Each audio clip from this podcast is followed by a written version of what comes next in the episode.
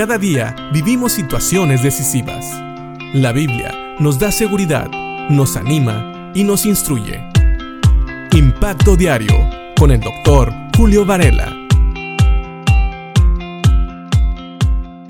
Tal vez has oído la expresión los tremendos trece. Y eso se refiere a la edad de algunos muchachos y muchachas que muestran rebeldía. Muchos adolescentes a esa edad se rebelan contra los padres y no quieren hacer lo que ellos les dicen. Por eso les llaman los tremendos trece. Los hijos se empiezan a rebelar contra los padres y es que empiezan a tener diferentes opiniones y ya se sienten un poco mayores y quieren hacer lo que ellos desean. Tal vez no alcanzan a entender que muchas veces los padres los quieren proteger. Fíjate lo que dice Proverbios en relación a lo que los hijos deberían de hacer.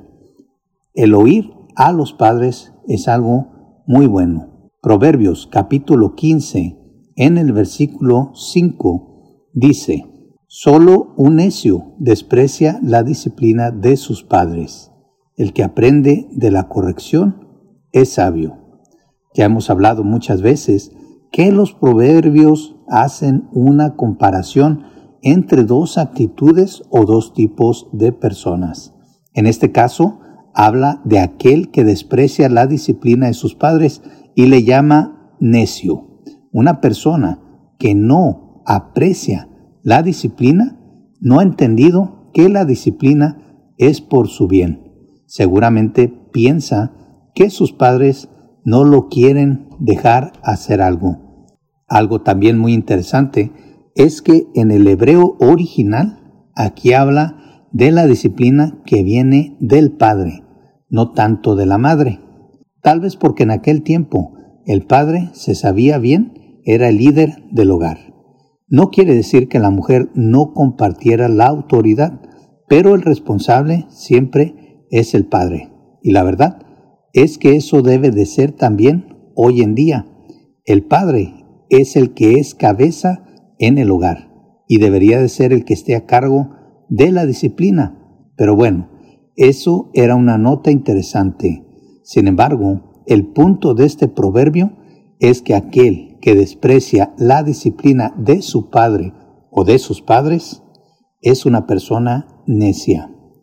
Pero el que aprende de la corrección es sabio.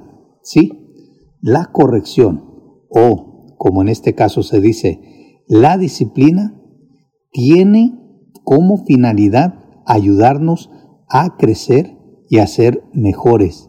Así que una persona que acepta la disciplina de sus padres es una persona que al final gana sabiduría.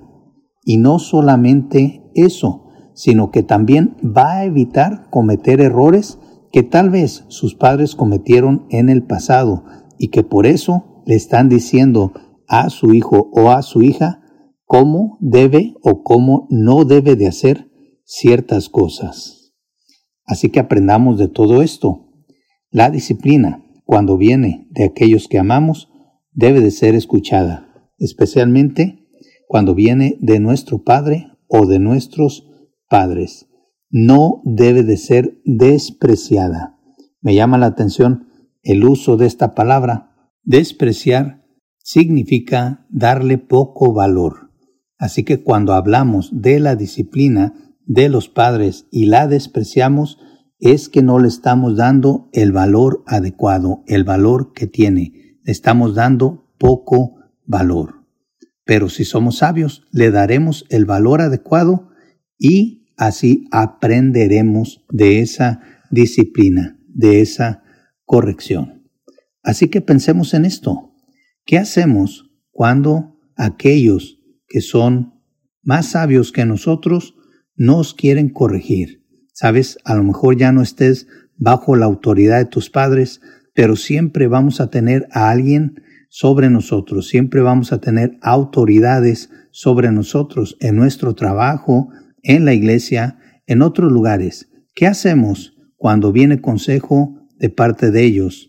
Y si eres todavía un hijo que vive con sus padres, ¿qué haces con la disciplina que ellos te dan. Pensemos en esto y Dios quiera que siempre tengamos el deseo de ser más sabios y aprendamos cada vez que llegue disciplina a nuestras vidas de las autoridades que Dios ha puesto sobre nosotros.